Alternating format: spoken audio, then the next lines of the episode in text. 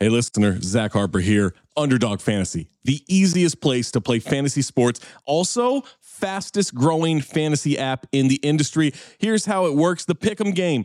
Pick whether your favorite players will have a higher or lower stat total in this week's game for a chance to win big. How big, you ask? I'm so glad you asked that question, listener. You can win up to 100 times your money in a single night. Pick between two and five players, build a pick 'em entry. You can also do rivals picks. You can put like Tyrese Halliburton and Jalen Brunson against each other, and whoever has more points, more assists, more rebounds, whatever you want to do, that is your rivals pick. I would maybe go with Jalen Brunson in these playoffs. By the way, in the regular season, Jalen Brunson scoring tear, going higher on his point totals all the time. Joel Embiid, whenever he did actually play, higher on his scoring totals all the time. Victor Wembanyama, for the next 15, 20 years, here's a pro tip for you: take higher on the blocks. That's right. So you're probably wondering, how do you sign up? Oh my God, listener, you are full of good questions today. Sign up with the promo code DING, that's D I N G, to claim your special pick first time deposit offer up to $250 in bonus cash. $250, man, that's a lot. Visit underdogfantasy.com or find them in the App Store. And don't forget to register with our code DING, D I N G, to claim your special pick and first time deposit offer up to $250 in bonus cash. Must be 18 or older, 21 or older in Massachusetts, Arizona, 19 or older in Alabama and Nebraska, and present in a state where Underdog Fantasy operates. Terms apply. Concerned with your play, call 1 800 Gambler or visit www.ncpgambling.org. Arizona 1 800 Next Step. That's 1 800 639 8783. Or text Next Step to 53342. New York, call the 24 7 Hope line at 1 877 8 Hope NY or text Hope NY 467369. Another day is here, and you're ready for it. What to wear? Check. Breakfast, lunch, and dinner? Check. Planning for what's next and how to save for it? That's where Bank of America can help. For your financial to dos, Bank of America has experts ready to help get you closer to your goals. Get started at one of our local financial centers or 24-7 in our mobile banking app. Find a location near you at bankofamerica.com slash talk to us. What would you like the power to do? Mobile banking requires downloading the app and is only available for select devices. Message and data rates may apply. Bank of America and a member FDIC.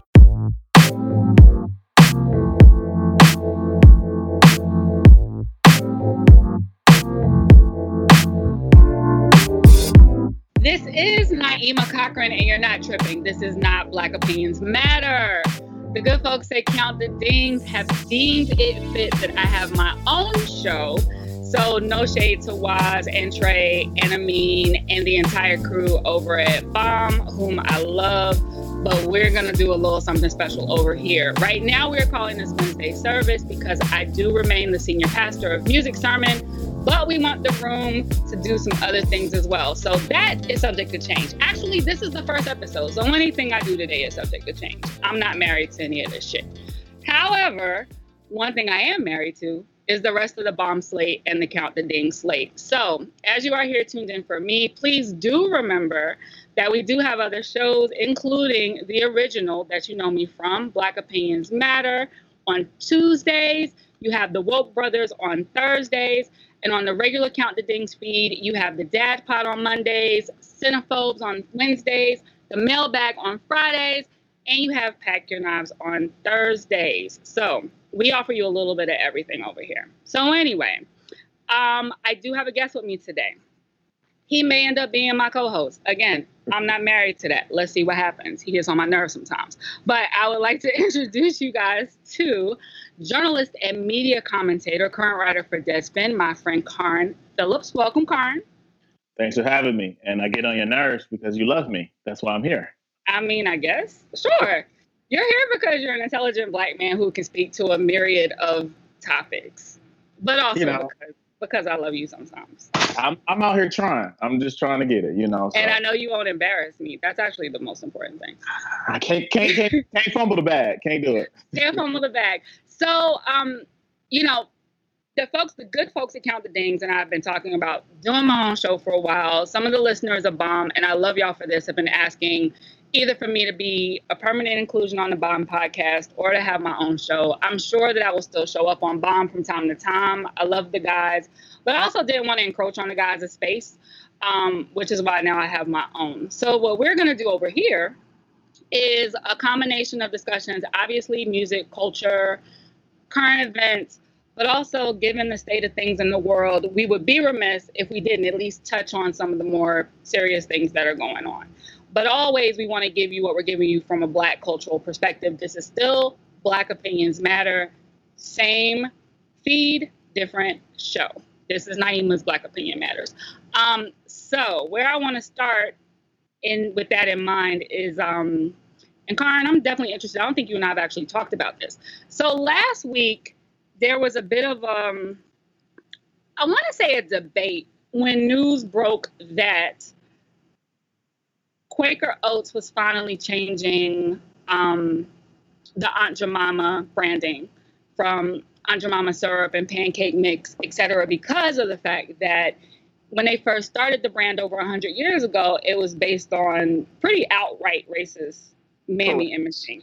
Yes. And over the decades, they've softened it a little bit here and there. Finally, gave her like a regular um, press and curl uh, in like 1990, I think, and and they wanted her to look more like a quote unquote working mother. Mm-hmm. I said she looked like um, I said she looked like Mary from 227. Somebody else said she looked more like Pearl from two, not Pearl. She looked more like um, Rose from 227, which is accurate. She looked like an extra from the Women of Brewster Place. She did look like an extra from the Women, but you know what? You're absolutely right. She looked like an extra from the Women of Brewster Place. But the name still, even as they changed the imaging, they realized that the name Aunt Jemima in itself was still problematic. So some of us are like, good, it's about time. Although a lot of us are, I, and I'm one of them. I have Aunt Jemima products, Uncle Ben products, and Cream of Wheat products, and we'll get to those other two in my kitchen right now. I've been buying them for so long; they've been such a staple. I don't even notice the imagery anymore. It's just, it's just always been what it is. And they've also, um, the brands themselves have minimized the the images almost to the point they're almost like a little Avi on Twitter. Like so, they even realize that they're they're trying to kind of move away from it a little bit. But a lot of people were kind of like, is this an important conversation to have in the middle of a fight for justice? I think they're connected. I don't know. What what was your thought on this? Yes, like it's time to bring everything out the closet. Mm. And even the way people pronounce it is always funny to me because, like in my house, it was Angel Mama. Angel Mama, exactly. Which is really similar if you think about it. If you really want to go Hotep levels deep enough and go full Umar, Ain't your mama sound like something white people would say to they like house Negro be like, yeah, that ain't that ain't really that ain't your mama. mama. I am, even though she's the one that breastfeeds you and takes care of you. So even like you can play with that if you really want to put on your dead mic and I'm black y'all it up um, right. from CD4. But yeah, like we have to talk about all this stuff because it's it's all connected. Um, but you said something really really um, smart and really, really impactful that I don't even think you understood because you was like, you, um, I'm numb to it. I didn't even realize it. Right. That's, well, that's most of the experience for black people in this country. Exactly. We're so used to this type of stuff that we're numb to it. Like as being a sports writer, I was telling people a couple years ago, I got so numb to being the only black face. Mm-hmm. And, and it didn't matter if it was collegiate, national pro sports, the only black person um, right. in in uh, press box like I just got numb to it. To one day I was like, okay, I have to really stop being numb to this so I can address this because right. this is something that needs to change. But when you see these images, um, not just on TV, not just on in, you know in magazines or in print on digital, especially with Black women and the yeah. history of damaging Black uh, images for Black women, they're in our home, like they're in the products we cook with. So right. I can understand that- someone being like, we got bigger stuff to deal with, but no, we need to deal with this too. Well, exactly. That's the problem, right? Like it's so normalized um, because right after right after Aunt Jemima made their announcement, and and to go back, you guys, if you want to Google it at all, or even if you look on um if you look on my Twitter and and search my name and Aunt Jemima, I put like a history of the branding there. So Aunt Jemima started in 1890, and the very first imaging they had was like darky mammy, like black, like legit black, like the color black, not even brown, not like, nothing like, like black, balsamic black. Yeah, right. like balsamic black, black imaging. Then they would hire um, these actually really like talented black actresses and well known in their field, but could get limited work in the 50s and 60s to play Aunt Jemima at trade shows and fairs and things of that nature. And I want to say she even had a variety show at one point and the way they always would introduce the product was smiling, happy Aunt Jemima. Smiling, happy Aunt Jemima. So it was low key, like just affirming the idea of blacks being happy in like servitude, the cooking for the white people, you know, and, and somebody, right, la, and so it was that, and it was like maybe in the late seventies. The Aunt Jemima I grew up with, she didn't have like the big round face. She wasn't, she didn't look like a full mammy, but she still had a, a headscarf on. They didn't take the headscarf because obviously how were you going to know that she was cooking for you if she didn't have a headscarf on? She had to have a headscarf on. So they, and I, again, one wasn't even something I thought about. And they finally removed that when Quaker Oats. Oh, you know why? Because when you thought of Aunt Jemima, you was like, oh, she definitely makes some mean biscuits. That's gonna have my throat. so, like he was cool with it. Right. It was fine. So then, um, Uncle Ben's uh, parent company, which is Mars, the same company that owns the candy, announced the same company that owns M&M and some other stuff, announced on the heels of that that they were going to change the Uncle Ben um, maybe not the title, but at least the product image. Mm-hmm. So Uncle Ben is slightly less problematic than Aunt Jemima, but only by a little bit. Um, it was introduced in 1940. It didn't start with like a full, like let's say, shucking and jiving slave or anything like that. But the man on the package is a taken from a real waiter in Chicago, um, whose name is Frank I can't remember his last name, but his name is Frank. He's a waiter in Chicago that the owners saw. They decided to use him for the image, and he, up until very recently, would, was in like a full waiter's uniform because again, you needed to know he was a service person, right? And now that's, that's a solid black man's name, Frank. Right. Like that, yeah. That you know. Now he's in a business suit, and the name of the rice was taken from there's a, apparently a black rice farmer or was a black rice farmer in Beaumont, Texas, which is Uncle Ben's home, and they called him Uncle Ben. So that's the story lore. We don't know if that's true, but also even if that issue it's kind of problematic because nowhere, and I searched, nowhere do they actually say what Uncle Ben's real name was. I'm pretty sure they ain't pay him to use his name. I'm pretty sure they ain't give Frank no real money to use his imagery, etc. And it's still also Uncle Ben Aunt Jemima, Uncle Nearest. Like, do we know Uncle Nearest's real name? Yeah, these these the familial names with servants on the on the packaging, right? Like, it's some real. Again, it's so.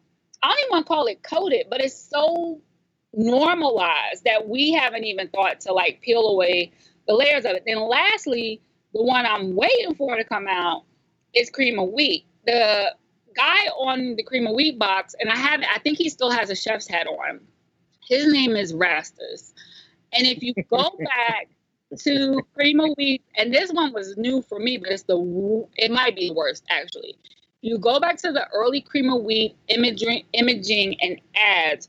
Rastus was a house nigga. Like he was in the big house cooking, and there's one ad where he's holding up a sign and the sign says uh, something about some vitamins. I don't even know what them are, but this show is good, hearty eating, and this show is gonna be like it's so bad, it's so bad. So we gotta talk about Rastus.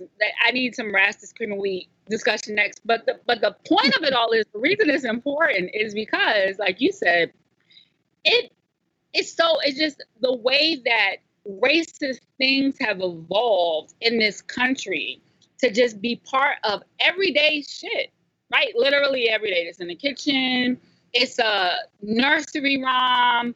It's uh, the ice cream man jingle. It's anything that's been around for longer than 100 years. If you start peeling away like three layers, it's some really, it's something really messed up at the at the root of it. Just because that's how that's how that's what this country is. That's how this country gets down, and that's how recently norms changed. And I do think that if we confront those and also in doing so have a real conversation about how again how much we've just normalized certain facets of racism in the country until very recently right? Then then that helps us get to the other conversations around it. So the other part where people were asking if this is really important was apparently a, a very old debate that's come back up again about whether or not beethoven is black. Now, had you ever heard that Beethoven was black? Yeah, uh, I learned that like right after the movie came out with the dog. Remember the oh, lovable the dog, dog, Beethoven? Yeah. yeah. And then I was a kid and I was just kind of like Beethoven. And my parents was like, yeah, the composer, uh, and like my family. Like I came up from like a really, really black ass family. Okay. Um, like we could spend a whole podcast about how I am two degrees at most separated from every African American experience you can have in this country. Okay. Um, and so, like, yeah, they told me, and I did the research, and because like my mama was like super, super, like I had Black History flashcards in elementary. like we we on that type of stuff. Like she joined a like Black Christian movement in undergrad and changed their name. Like okay. yeah, like it was there. Like my daddy was a Muslim for like a week and a half, and all he ate was bean pies, and he was like, I can't do this no more. I miss bacon. But like, That was my stepdad too. but he kept his Muslim name. Yeah, so I knew about that, and I remember vividly knowing that type of stuff and get into mm-hmm. an argument with a classmate and my teacher, and I believe third or fourth grade because I came to school and we like learning some parts of history, and we got to like Cleopatra, and I was like, yeah, she was black. And the whole room was was 100% like, black, "Oh no, right. she not. She white. You ain't seen the movie." And even like fourth or fifth grade, I'm like, "They in Africa." and the whole room just kind of went like, wait, wait a minute. I Right. forgot about that. And I'm just like, it ain't no white people in Africa. Like I might be in a fourth grade education, but I'm like, I know where niggas come from. Um, and they don't look like Elizabeth they Taylor. don't look like Liz Taylor. right. So yeah, like I knew about it, but it was just funny to me. That Juneteenth, all of that is is like I All this love happening at the same time was a lot. Um, the thing about so so, so somebody, a couple of people actually, when we were having the con- first of all, first I'll say this. So I actually played classical music. I was a violinist, and I'm pretty sure I heard this at some point, but just ignored it because I didn't actually care enough to research it at the time. you actually look like you did play a violin. I don't, I don't really know what that means, but like your okay. chin neck structure, like I can see you just no, no. okay. okay. I mean, all right. I I can't decide whether that's an insult or not. So No, I'm just saying, like I feel like you was nice with it. I was, I was first chair. But See? I didn't. But I did it. I just, I really do feel like I heard this in those things that people say randomly at the dinner table or something, but I just didn't absorb it um, because I didn't. I, li- I like the music that I played, but I wasn't passionate enough about it to research any of my artists beyond what everybody kind of knew about them. So, but when it came back up, what I really found interesting, I did a quick scan of how much different scholarship, like people have written whole academic papers about this, like arguing for and arguing against. And for those who haven't heard before, the argument is that, or or the theory is that Beethoven's mom um, was at least half Moor, which is black, um, from North Africa, and that people knew Beethoven was black, even if maybe, I mean, I'm not going to imagine what it was like in 1800s Austria you know, if anybody was walking around just, you know, announcing it or trying to hide it or whatever when he was mixing up with the aristocracy. But um, that he used to be refer- referred to as the Moor or as the, it was a word that meant dark skin. Um, Oh, listen, they that- always got a name for us. they Listen. got a name for us. And that people who knew him described him as having like a broad nose and, you know, dark skin and, and really like coarse hair that stuck up all over the place, oh, and then kind of like Jesus. kind of like Jesus. And then his death his death mask looks very much like the mask of a black man. So, you know, academics are kind of like, we can't go on anecdotal evidence. But my argument is that short of exhuming him, what else do you expect to go off of? Because it's not like there was going to be a distinctly traceable family tree on this side of the lineage, especially if they weren't trying to really like his his mom. If his mom was half Moor and she married a German, my guess is that they weren't really talking about the Moor side that much up in the crib, right? And then also, and then they were like, well, photos of him make him look white. Yes, because the people who painted those portraits emphasized Euro fake Euro features because those were conventionally seen as more attractive. And then obviously history for however many hundreds of years has been written by white people. So like what like what else do y'all expect? I just think that the but the, I think the anecdotal stuff should be more weighted, but also it really surprised me how fervent white objectors were in my mentions to the idea of Beethoven being black. No, no, you could just look at like if you don't want to dig them up, y'all dig up everything else. Like, why would you not want to dig up, dig, want to dig, well, arguably the greatest composer of musical history, but y'all go dig up dinosaurs and want to do Jurassic Park every three to four years. they also go dig up, dig. They also dig up Egyptian grave sites and have no problem with it. No, it, no problem cracking them open. Oh, let's let's see if they really black. Yeah, right. like yes. So then the other thing that so there were white detractors who felt really passionately about this in my mentions, and then there were black folks who were kind of like, why do we need to claim Beethoven when we have instead of claiming Beethoven, let's talk about all the composers that we know were black. And I'm kind of like it can be both and instead of either or. And it's not even necessarily a claim thing so much as just just about correcting the record and or having again an honest conversation about how history gets shifted over time or hi- history gets rewritten whitewashed. Whitewashed. And you know hi- history is recorded whatever hit the people who write history decide what history is. And for the longest amount of time in terms of actual scholarship and, and recorded history that those have been white men um, at least in the western world so I think that I, again, I think that even that conversation, although we had jokes on it for sure, was important. Because somebody tried to fuss at me about talking about Beethoven instead of Breonna, and I was like, well, first of all, I tweeted about Breonna Taylor right before this tweet that you're responding to, but second of all, again, it is all intertwined in terms of a, a conversation about how Black people have been perceived, um, how they've been deemed not as intelligent, not as smart, not as creative, how white people have been seen as superior. Like these things are all inherently linked on different levels. And I feel like those small things are important to get to the bigger. Yeah, thing. like I'm I'm a person who lives by the mantra that details matter. Like I am a person that's very huge in semantics. Mm-hmm. And it rubs people the wrong way. It can irritate people. They might not like it, but I'm always like, okay, when it comes to important things in your life, you always make sure all the I's are dotted and the T's are crossed because details, right. semantics matter because those are the things that kill you. The big things, you know, they can bother you. Those could be the newsworthy things. Those could be the cringeworthy things now in the time we're living in. But it's always the details that get mm. people tripped up. And the details are always the small, minute things that people want to look over. But right. when you're studying history 10, 15, 20, 100 years later, and you right. look back, that one small minor detail, you'd be like, oh, Beethoven was white, he wasn't black. But then you have when you get black people that are trying to get into orchestra or classical music, it's like or black people who think that this isn't for this space isn't correct. for us. And it's like actually the dude who started all this used right. just like I do, and then right. just on everybody else. Like, look, cocoa right. butter been around for a long time. So yes, it has, and, and so has Shea Butter. No, I agree. I think, and that's the thing, right? Like there are so many. When people are like, this conversation doesn't matter. Like another person was like, I mean, changing the branding on Aunt Jemima is cool, but they should be giving money to HBCUs. I was like, why not do both?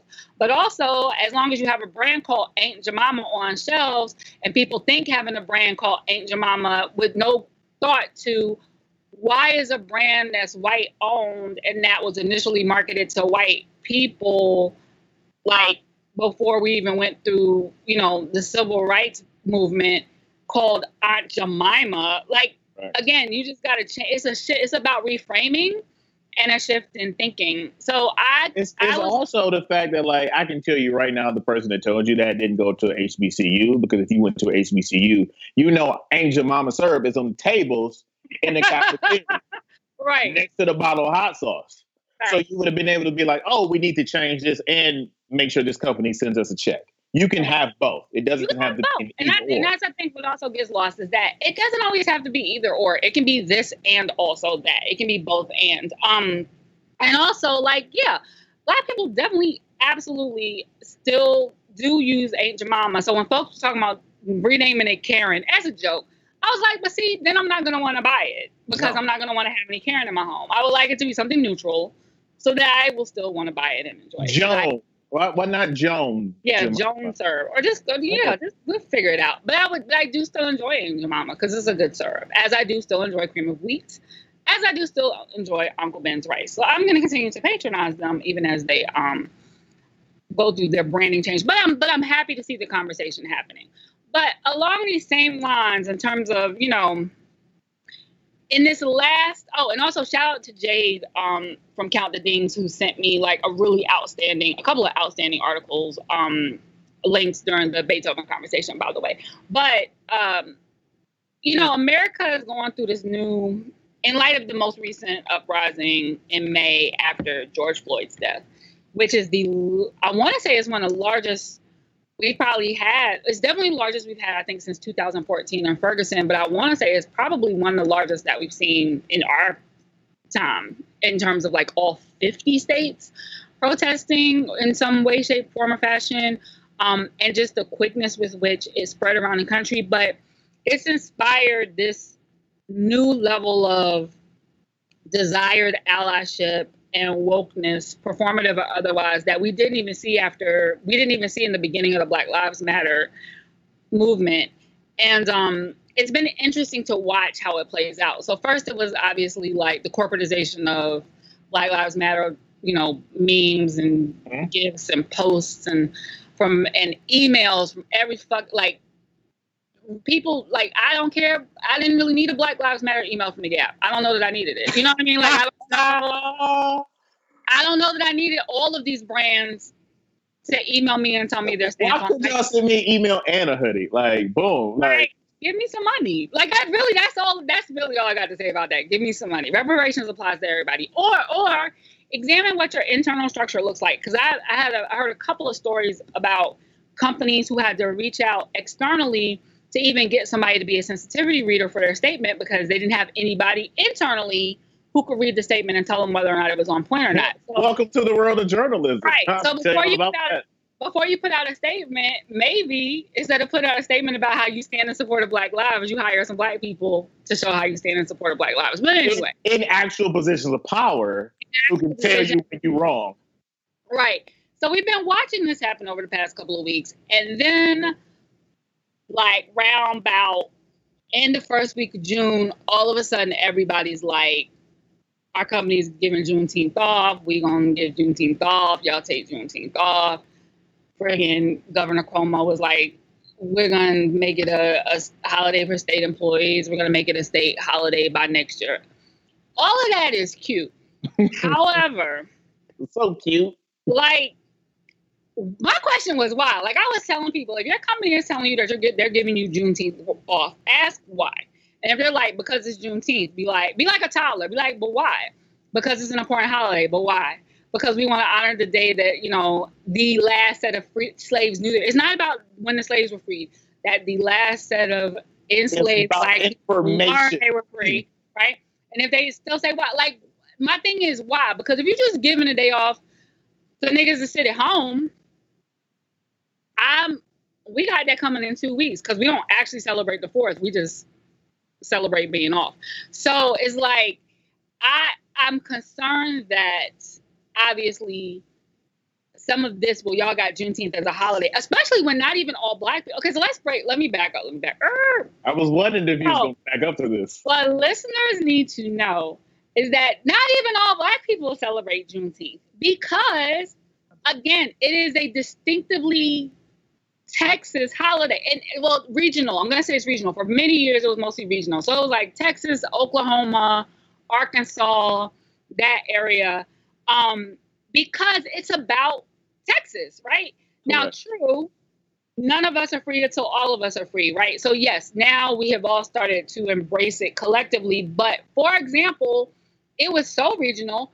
I didn't know what Juneteenth was until I was damn near grown. Unless you're around a bunch of so in pockets where, like, if you if you were in community with people, or if your parents were friends with people, like if your family celebrated Kwanzaa, you probably celebrated Juneteenth because it was like that kind of. If y'all are on, if y'all if y'all observe Black August, Kwanzaa, Juneteenth, like that's what y'all. If y'all got that many aunts in y'all house, right? You might have, you might have celebrated Juneteenth, no matter where you were. But other states also mark their own liberation days. Like in DC, they have May Day. Um, other places mark their own liberation days in different ways because people's dates are different. But it was really over the past decade and change that Juneteenth started to become a more widely celebrated or acknowledged, honored, posted about, whatever thing, because the internet breaks down all those regional barriers, right? So my issue was white people trying to catch up on Juneteenth, and black people aren't all the way caught up on Juneteenth. Like we're still we're still all adopting Juneteenth, and y'all are already like like we ain't gotten the party good, and y'all showed up. That's and I still don't like don't know how I feel about that. Like I spent the first part of last week like pissed off at black people until I had like a really yeah at black people. Like, but I if you like I didn't express it because I didn't know how to communicate it. Okay. Um. So until I had like a really good conversation with one of my best friends, and me and her were going back and forth, and then I remember we were we were texting that night and talking. Then it, that morning it hit me, and I hit it with this long, you know, I hit it with the long blue bubble, and I was like, I figured it out, and I was like, I'm not, I'm disappointed that more of us didn't know. I wasn't necessarily mad at us. I had to figure out right. the right emotion. It was disappointment, but then I had to also check my own black privilege. Mm-hmm. That I mm-hmm. grew up in this really like black ass family right. with roots to the South and trips to the South growing up and all the like horrible and like meaningful things I saw. And in this household with parents that was like, no, like you're going to know exactly what you are, who you came from and like what right. this country thinks of you. And, but when you grow up in that, you have this innate sensibility that like, oh, like everybody's house is like that. Right. And I had to check that privilege in myself to be like, oh no, like I get it. Some people don't know this, some right. parts of the country, but there's still a little part of me that's just like, Google. Like you can ask Siri. You could have asked Alexa. Here's the thing, but see, here's the thing about Google. But see, I'm gonna I'm gonna tell you, and I had to. I I am a recently reformed Google is free person in certain instances. You have to know what you're going to Google before you go to Google, right? So it's like, yes, once you find out a Juneteenth exists, once you find out a Black August exists, Correct. it's beholden on you to do some research. But if you don't know that shit exists, you don't know what to look up, right? So I'm gonna say, because when my mama hears this, I'm almost 100. percent I'm gonna get a call from my mama, and she's gonna be like, "I took you to a Juneteenth celebration. I clearly didn't care. Like I wasn't, I wasn't sat down, and it was like." We're gonna go through these steps. We're gonna do these things because this. Wait, wait, wait. Pause, pause, pause the blackest woman on Twitter did not care about her Juneteenth parade. I'm talking like, about Naima in high school and Naima now are two completely, are two maybe not completely different people, but we're different people. Because the other thing about, so I've explained this before. I need to explain it so that it doesn't sound. It can. It. I need to make sure that because you know people don't like context and they hear what they want to hear. Oh, people hate. So they're allergic to it. I grew up in a very black household, but it was not a it was a global black household. Yeah. So what I mean by that is like my parents listened to Fela, they listened to Afrobeat, they listened to Hugh Masekela. Um, they you know, so I heard a little bit of everything. My mother grew up in the Bronx, so she cooked um she cooked Latino food and Afro Caribbean food. And so from my parents' side, both who both of which whom my my father, my mother, and my stepfather all Howard grads, right? On my parents' side, their embrace of blackness was a very like diasporic embrace of blackness. Yeah. And growing up in South Carolina, I actually got clowned a little bit when I was a kid because, like, my mother had bracelets going off her arm. She had her nose pierced. Like, she used to wear all these really funky prints. And yeah, we don't we don't know, know what that is. Yeah, people didn't like come. People like thought my parents' music was weird until like Tribe started sampling jazz, and then all of a sudden it was like Naima's dad has all these albums at the crib, and their parents burn incense and smoke weed, and it's the fly house. All of my house. And like my mom had a nose ring, and the girl from Dick had a nose ring. Room. Yo, all the shit, all the shit I got clown for, all the way up to middle school, like all of a sudden in 1990, like one, that's fly. Also like like 91, 92, like like I said, Tribe drops, Digable Planets drops, the conscious hip hop movement is in, and all of a sudden my house is a spot. But um, all of a sudden my parents is hip. But see, that's a really interesting point because like I grew up the complete opposite. Like I come right. from a pure African American heritage. Like my mom's side of this family is from like parts of Mississippi you have never heard of, and you wouldn't believe they were real unless you got on like uh, Eupora, Mississippi, Kill Right. Michael, Mississippi. Ask me why it's called Kilmichael. You can Right. figure it out. Uh, my dad is from like Atlanta. Like I be tell people all the time, like I'm making a joke, but it's real. I'm like, I'm pure nigga. Like I don't Right. know nothing about island culture or this global Right. diaspora because I'm just, like I just grew up extra ass African American. But that's the funny thing. My family is and actually from my mom's side of the family is actually from the South. And it's like we have a great migration family. And my dad's side of the family is from New Orleans and Alabama, but he was a military brat. So it's not that the Southern roots aren't there. I just had to get that part from my grandparents and all that stuff. My parents were on some other shit. But I say all that to say, like, even with all that, I was exposed growing up to, you know, things like Juneteenth, and I'm sure I, I'm saying I was because I'm I'm positive I was taken to some Juneteenth event at some point one summer, and I just wasn't paying attention. But Black August, like I heard all these things. I was given, you know, Carter G. Woodson, the Miseducation of Negro, like all like all of that, all of that. But I was also very fucking bougie as a kid. You read So The I- Invisible Man?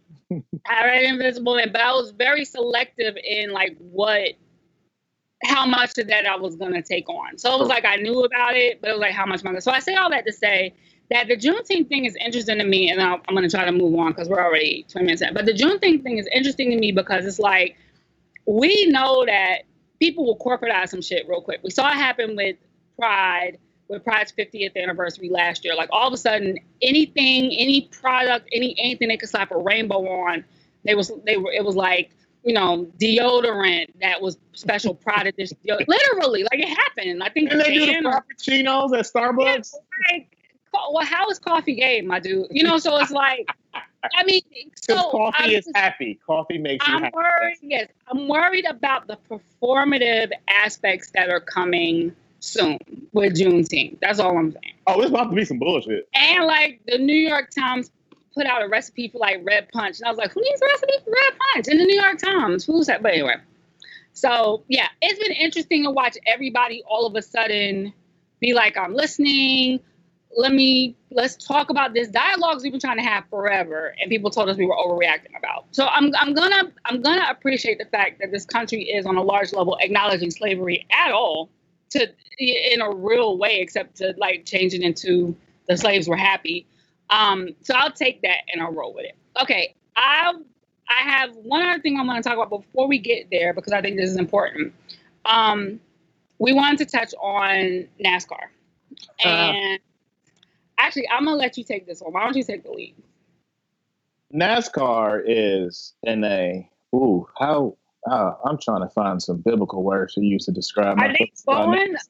Like, do we want to say they're going through like um? No, no, because like crisis of identity, but the whole thing, because because what's going on if you don't know, is that uh, NASCAR's black driver, one of his one of their black drivers, Bubba Wallace, um, has rec- recently alleged that somebody put a rope in his car or something, or in the there, garage, there was, or there was there was a noose a found news. in the garage. So they had like the FBI come in and like we're going to figure this out. We're not going to stand by this. And then the FBI uh, ruling came out today.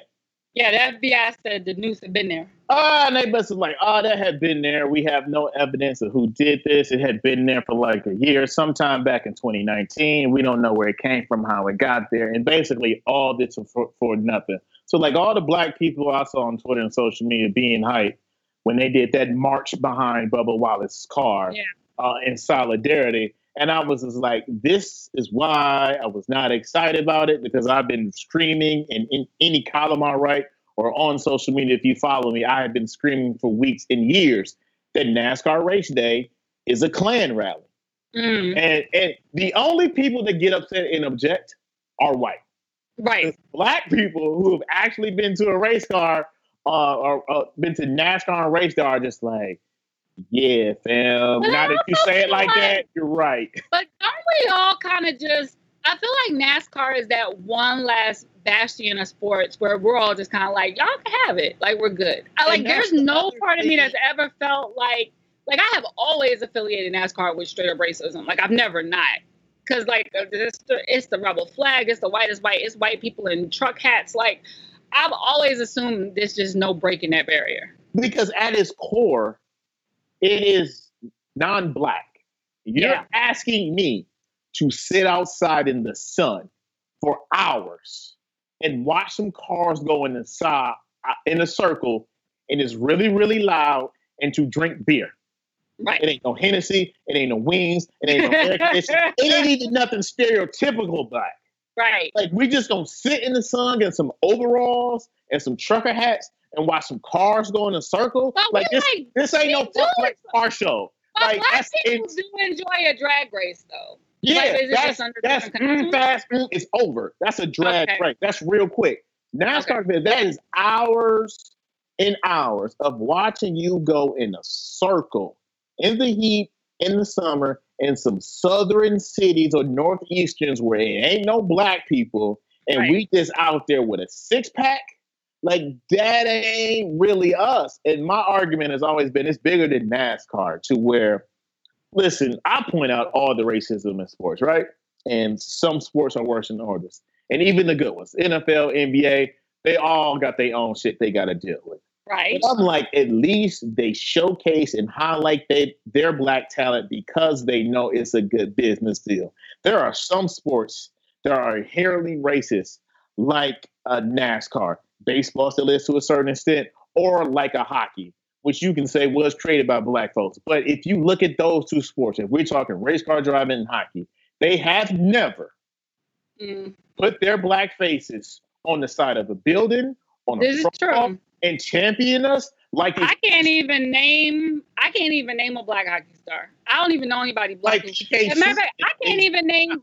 I can't even name a hockey player. Period. After Wayne Gretzky, like I, I don't. Yeah, that's just a sport in itself. But like PK Yeah. Subban is the black guy now in hockey, but he's Canadian, so his ideas on race are totally different than ours. And it's like, look, I understand you might be God gifted, and this is a sport you want to play, and I'm all for equality. But fam, at least play a sport where they at least gonna pay you and at least put you on some type of pedestal, even if they hate you.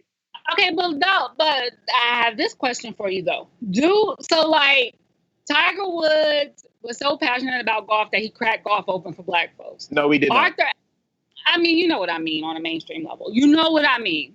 I. Niggas was not trying to play golf like that. Just regular, everyday motherfuckers. Once you got into the C-suite, maybe, but just regular, everyday people weren't trying to play golf like that until Tiger came along. And even though we had black stars before Venus and Serena, they they revolutionized the game for black girls as well. Do we have a responsibility to not think of? Because we also got to get there in swimming too. Do we have a responsibility to, to not think of certain sports categories as those are for the white people in 2020? Do we have a responsibility to reframe that? Or should we not? I don't know the answer to that yet, but Mm. when I think about those sports, I think about a Cullen Jones in the Olympics, uh, Mm. black dude a couple of years ago. Then I thought I remember uh, Simone. I forgot her name, the sister that won at the last Olympics. Yeah, who they started yeah, started changing their scoring. yeah. It so was somebody after her, Yeah, and I think about these these other sports where it was like a black and like. And here's the thing: if you're going to be the first to break through that barrier, like bring some people with you. That's why I object to when you brought Tiger. Yes, we started to play golf more after Tiger, but have we seen any black people on the PGA Tour not. since Tiger? No, Yeah. that's why I'm like, what did Tiger actually do for us? No. It's make us spend more money at these country clubs. We ain't seen nobody that look like us who claims to be black, which Tiger doesn't. That's out there on the You're right. PGA Tour. So who did That's Tiger right. bring? That part is fair. That part is fair. And I'm That like, all right, if, if you're going to go to these obscure sports where they don't want you, at least bring somebody with at you. least That's my issue. with Tiger. Yeah, right. kick the door open. So for NASCAR, I still have absolutely no desire to watch. Now, the other reason I have no desire to watch NASCAR races is because people die on that fucking track. I'm good. Like, I don't even know how Dale Earnhardt Jr. If my daddy died doing the same thing I do professionally, I'm out. No. I'm out. It's a wrap. No, I'm good. Not doing no more. Um, but anyway, so okay, we'll continue to watch what happens with. I mean, at least if you're gonna be black and drive NASCAR, I guess your name has to be Bubba. But we're gonna continue to watch what happens with Bubba. But the white folks is they are mad, mad. They They're mad. that There was any kind of solidarity with them. Um, all right. one last thing, and this isn't even a black thing. This is just like a phenomenon that I think we're all little, little like kind of like what's the word? Puzzled, baffled. It's like a it's like a nationwide mystery. Taking what it back. the fuck is up with the fireworks this year? It doesn't matter where you are, right? It doesn't matter where, because at first I thought it was a New York thing. And in New York, they get popping really heavy the week before the 4th and the week after the 4th. Them joints started two weeks ago in every borough. Then I saw people in LA saying the same thing. Then people in like Ohio were saying the same thing. People in Boston saying the same thing. It's happening everywhere. And I do know that on some levels, um, part of it is that suppliers have been shifting more of their inventory to retail because sporting events, fairs, you know, theme parks, all the stuff that they usually give the heavy artillery to, all that shit's been shut down. But still, like, I the know. whole- the people are shooting fireworks off all day, every day, like all around the country. Do you have thoughts? Because there's conspiracy theories. People think it's a op. I'm. I no, like it's a little op-ish in certain areas in New York because we woke up this morning and Mayor De Blasio decided to assign a task force on fireworks, which just put gave the policemen all the power back on the streets that they've been losing. But like, what is it happening in Chicago? I don't know uh, because you know I I moved to an area where I was away from the shenanigans. Because look, I'm not.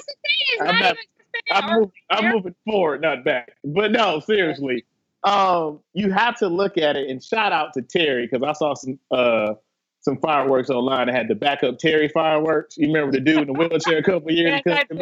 Back it up, Terry. But it it actually like makes sense if you think about it from like a let's just take a look at what's been going on in the world the last three months. Mhm. Everybody been in the house. Everybody, Everybody bored. Everybody loves fireworks. Fire, fireworks transcend sex, sexuality, race, gender, social economics, and the, Everybody love fireworks, look. but every You day- might not go, but if somebody gave you a match and be like, "Hey, light that thing up," I guarantee you just gonna see that true. pistol. I definitely set some things on fire by accident with sparklers when I was a kid. But I'm just saying, Or some poppers. every day though, like every day, it's been every day. The reason people think it's a op, at least in New York, is because in the hood, they're they're easily blowing through over a hundred dollars retail worth every day, minimum, right? Like they're setting off whole, they're setting off whole like cartons without taking them out of carton. They're just lighting the whole shit on fire every day. Like no, no, they start at like seven.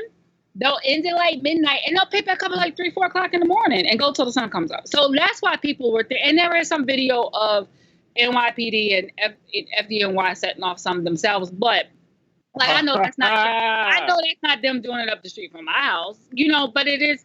But my thing was, and and apparently some kids have said like, oh, some random white man in an SUV was selling them because they have to ship them into New. They have to bring them into New York from Pennsylvania and New Jersey. I do think I know that there's a black market on, on, for fireworks already. I do think that people have just been trying to unload them really cheaply. But then when I when a bunch of people from when this co- councilman from the from Brooklyn who is supported by um, PBAs and and um, you know the other you know police organizations staged a protest at the mayor's house last night at like two o'clock. I saw that. I was like, and then we woke up this morning and saw that the mayor assigned a NYPD FDNY task force for the fire. Saw that too. I was like, oh, maybe it was not because the police department is mad because everybody's like, y'all do too much, right? Because the other thing is they didn't start till after the protesting calmed down. So I was like, okay, they just got their license back to fuck with everybody on the street for the summer. Yep. But I, but that doesn't, that obviously doesn't explain everything. Listen, I listen. I believe in all conspiracy theories at the moment. Like we saw. I'm resistant to conspiracy theories. And, Look, and- we just saw this white woman in Atlanta set fire to a Wendy's. yes, We have. saw on social media people why write Black Lives Matters in, in, in, in places across the country and it was like, "You who who are you? Like, yo, you got blonde hair. What what are you doing? Like, what? We don't even loot or protest that way. Like, yeah, we definitely don't you- to you- like you taking the wrong stuff out of Target. Like Right. that is not an optimal item. You in there Right. grabbing face Right. wipes and shit when you trying to loot the Instead Target. Like that don't make sense. Right, that's fair. So listen, do would I put it past anybody? No, I have watched The Wire three times. Look, so if you told me this is some conspiracy by the NYPD so that they can just like crack some heads this summer, if anybody pops some poppers or anything like that, I'll be like, I believe it. But if you told me this was just people frustrated from being in the house and with everything that's going on and they ODing on fireworks, I'll also be like, I think it's a combination. I think I think a, I think a bunch of like I said before, we struggle with both and. So I think several things are happening. I think suppliers are unloading, they're selling online. I think there's probably some bad actors who were like, let's plant a bunch of fireworks in the hood so that the noise complaints can go up. And I think also like when we're talking about the suburbs and stuff, like Jim and Jim and Carol are just fucking bored and just because there are also firework hardcore fireworks enthusiasts who would do the whole Macy's parade show in their backyard if they could every day. oh, so yeah. that all. Okay, I want to wrap up. Um, I want to wrap up on a lighter note if possible, but I also did want to bring in. We haven't really actually talked about any music, which is what most people know me for. So I want to bring a little bit in. Um, shout out to my man John Legend. Dropped a new album last week, which I think is excellent. Which I know most of y'all are gonna act like you don't care about, but pro- I promise you, it's like I probably one I of his best. What did you think? Uh, One of his best joints since once again. I uh, you have to understand. I have a different take on John Legend. Like I appreciate the first track. I forgot the name of the track. It had Oh. it, it had like a little trap beat with the piano, and I was like, I see what you're doing. Yeah. But I was just like, it was different for him. I like the risk he was taking, but as a consumer of that, I was like, there is someone who could have did this better. Like if this was a Zaytoven beat, it would have really went hard. And it was no disrespect to John Legend, but in my mind, like my favorite John Legend album, and I've said this to you, is Live from the Knitting Factory, which wasn't even which like John first Stephens. album. That's yeah, it was John. just John Stephens. Like that's my like I didn't even like the first album because it was a kind of remake of that with Yeah. actual production. I'm just like, nah, man, get that dude some cognac, a cigar, a dark room with women, and a piano, and just let him cook. So Right. anytime I get something that's not that, unless three stacks is on the hook, I'm like, I don't want. Okay, I So want not- to John Legend. you're not the right person to talk about this, but and you missed the verses, so I can't even recap the verses with you, unfortunately. I saw Um, the highlights.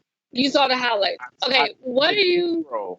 What are you listening to right now? Ooh, I have a conglomerate of mess on my Spotify Okay, playlist. that I could, but no, what what but no, I'm not going into it. But I will say the one thing I keep going back to, like, it's a couple tracks on that new City Girl, Girls. It's kind of hard uh, Okay.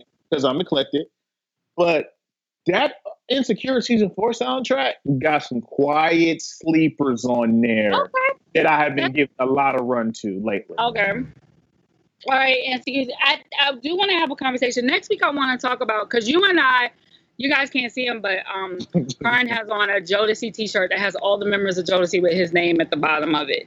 Um, we have a lot of conversations about music from the different perspective of him as a millennial, which he doesn't claim as me, and me as a Gen Xer. I, I am Um, not.